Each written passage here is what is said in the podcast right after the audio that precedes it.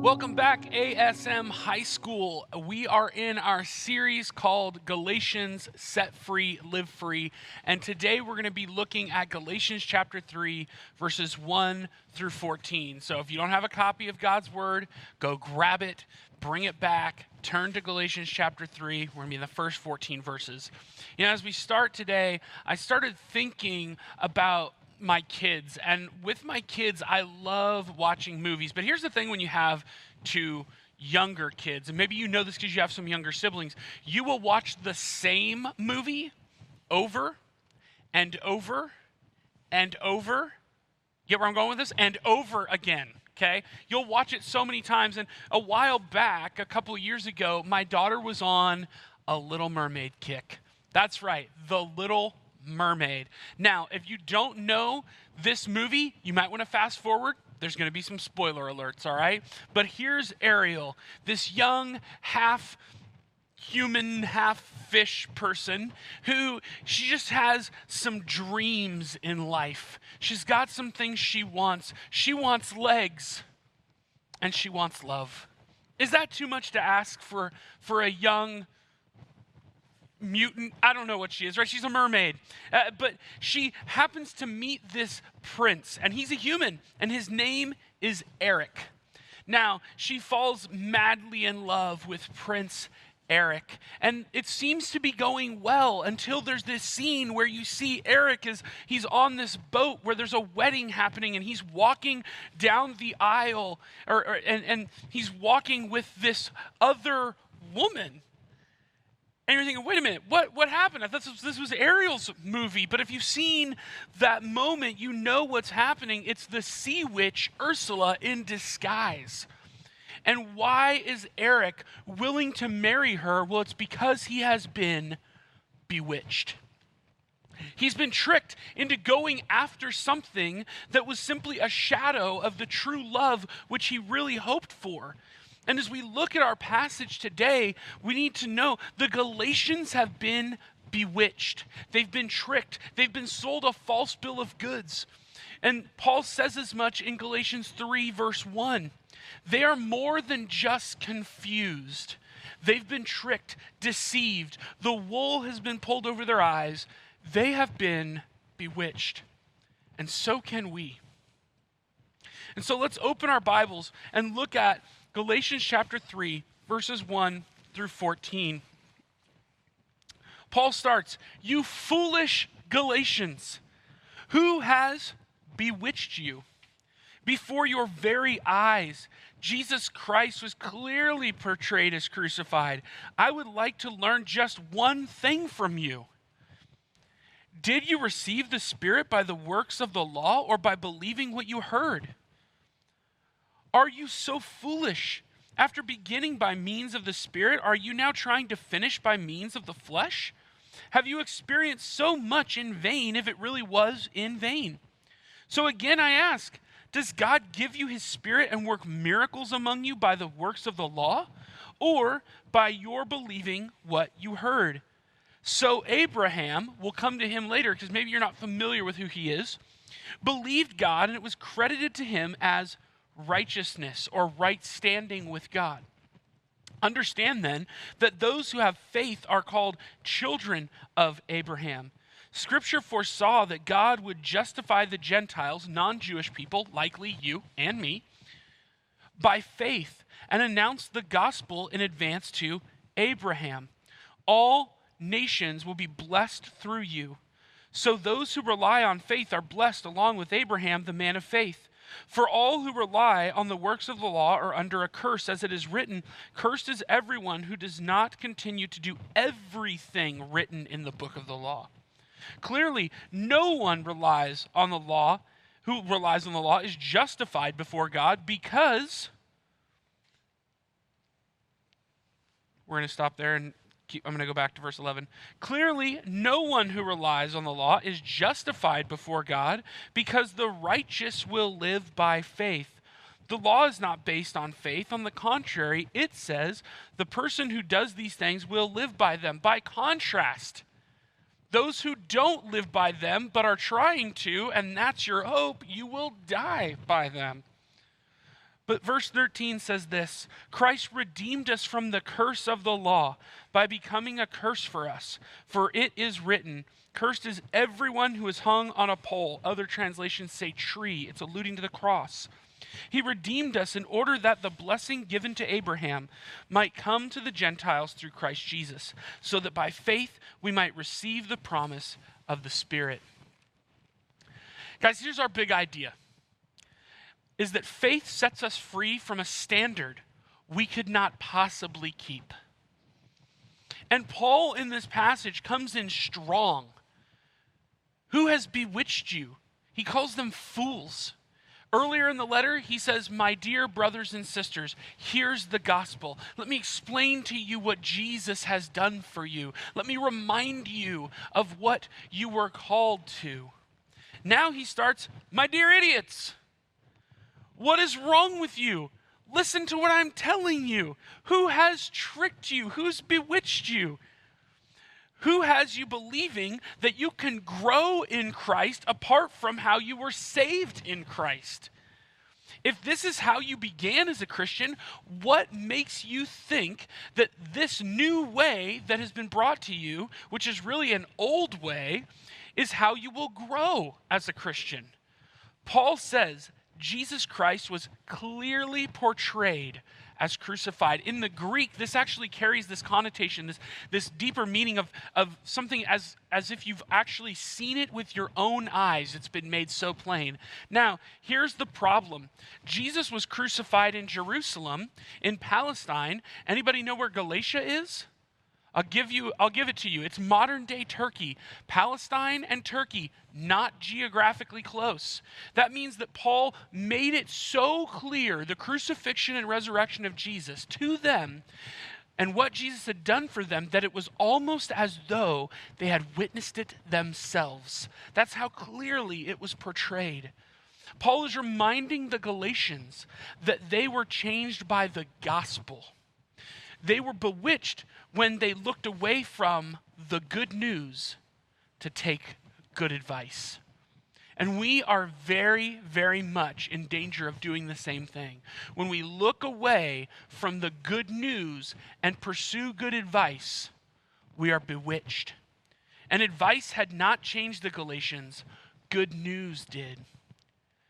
And this brings me to the first thing here is that we are set free by good news not good advice.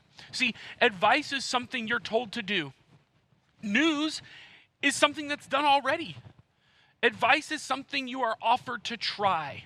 News is something that you either believe or you don't believe. Advice is something you're told to do in order to earn something at the end of it. News is something that's declared, and you either receive it or you don't receive it. And here's the good news that Paul is reminding them of.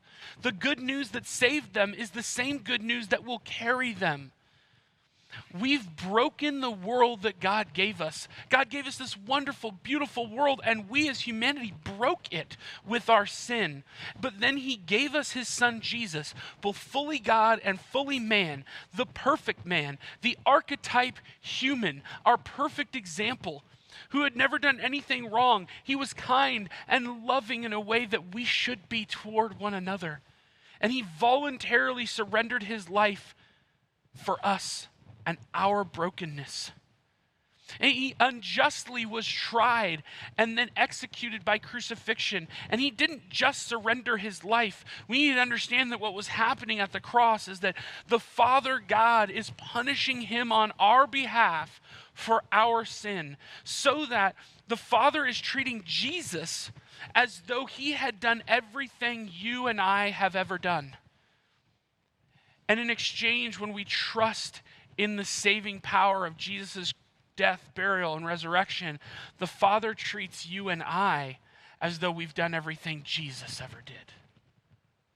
That is good news. And it's the only thing that's ever going to change us. It's the only real motivation for real change and Christ likeness. And we receive good news, and then we allow it to change us. What the Galatians have begun to do is instead of relying on Jesus, instead of relying on the Spirit that He gave them, they're trying by human effort to prove their righteousness.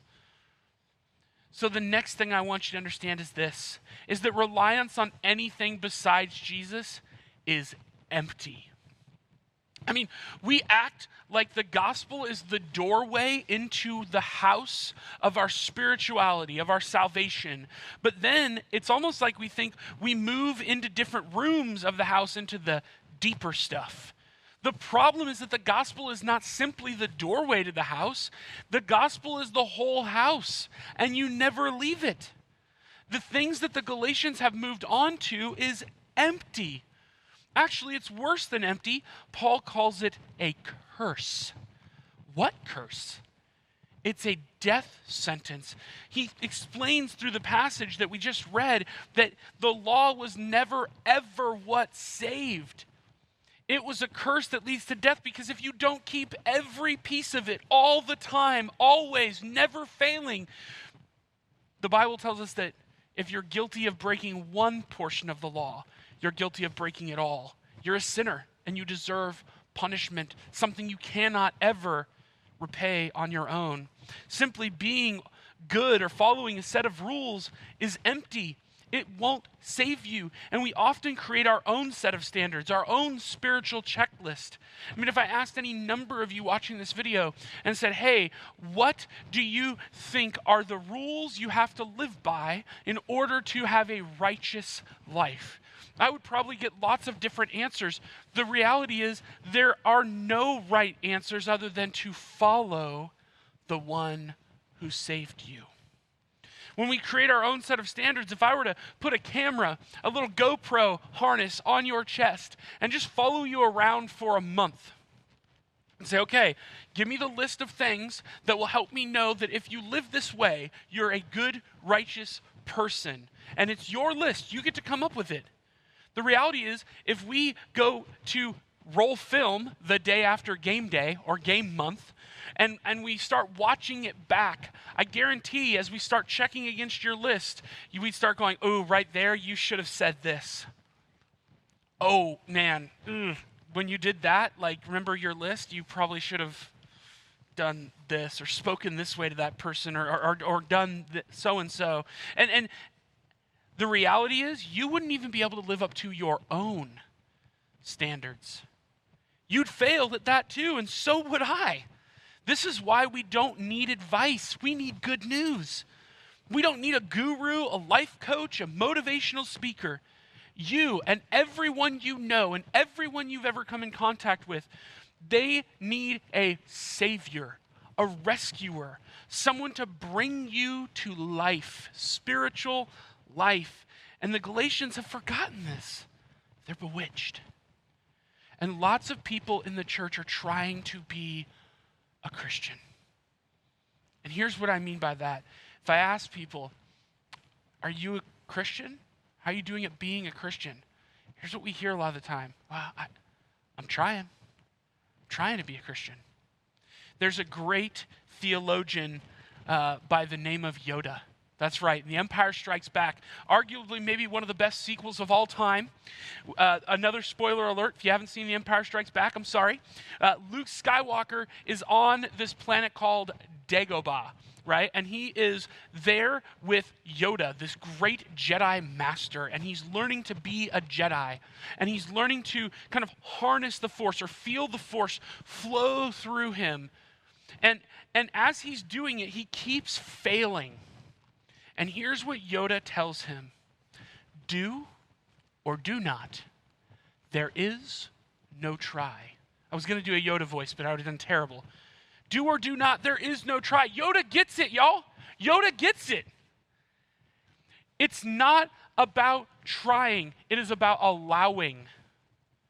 Allowing your following of Jesus to change you because you're walking in step with Him and watching Him for the example rather than creating a list of things I got to try, I got to do these things, but allowing the Spirit that God left you with your acceptance of Jesus to begin to change you and do a work in you, not because you have human effort, but because you just are simply following Jesus. There is no try. For Luke Skywalker, it was about allowing the force to flow through him. For us, it's about allowing the Spirit to work through us. And when we take advice over news, we're just trying to change. We aren't allowing Him to continue the good work He began in us. And we act out of when we act out of reliance on the Spirit, we receive faith in Jesus. The role of the Spirit is actually, I'm going to give this to you for free. The role of the Holy Spirit, we often, what is it? Is to make the gospel truth real in your life. It's to make the gospel truth real in your life. It's it's giving the ability to love as Jesus did, allowing us to follow his example because we've been set free from the never ending list of rules and regulations that have been set up by human hands. And what rules have you set up in your own life? Likely you're not following the Old Testament law. You're probably not an Old Testament scholar. Neither is your youth pastor, by the way. And when we look at the checklist and not the person of Jesus as an example, you will fail. By the way, and this one's free, when people failed in front of Jesus, he had compassion and mercy. So we need to be careful as we write our own list of rules and regulations that we're careful how we judge. Because as we write our own list, we become pretty judgmental people. And you can be right in the wrong way. People rarely need someone to tell them how much they screwed up, but they do need someone to show them Jesus level mercy. Our last point here is this faith in what was done has always been the plan. Faith in what was done has always been the plan. Now, I'm going to say something crazy. Did you know that we have evidence of a Christian before Jesus was ever born and walked the earth? It's actually here in our passage, by the way. Back to verse 5. Here's what it says Abraham believed, and it was credited to him as righteousness. What does righteousness mean? What do we need? We need to be declared right before God, to be in right standing with God. And Abraham was around thousands of years before Jesus walked the earth. Not before Jesus, Jesus has always been, but before Jesus' death, burial, and resurrection, Abraham believed God and it was credited to him as righteousness. Abraham was around thousands of years or hundreds of years, excuse me, before the law came into existence. So he's definitely not saved by the law. Paul clearly articulates that. He has no concept of the law, only a concept of the promise of God. What was the promise? It was deliverance for humanity would come through his family. We see this actually in Genesis 12, 3, 18, 18, and 22, 18. By the way, when Abraham got this promise, he was childless. Abraham's faith was in the coming Jesus. Yours is in the Jesus who came. Abraham was saved by faith in the coming Jesus. See, no one who relies on a set of rules will be saved. That road leads to disappointment, it leads to death. And Abraham was not perfect. He didn't actually need to be, he needed to have faith. I mean, read Genesis. Read Genesis, guys. Abraham was messed up, y'all. Super messed up, okay? Dude straight up pimped out his wife twice to avoid having to sacrifice his own skin. Abraham needed what you and I need.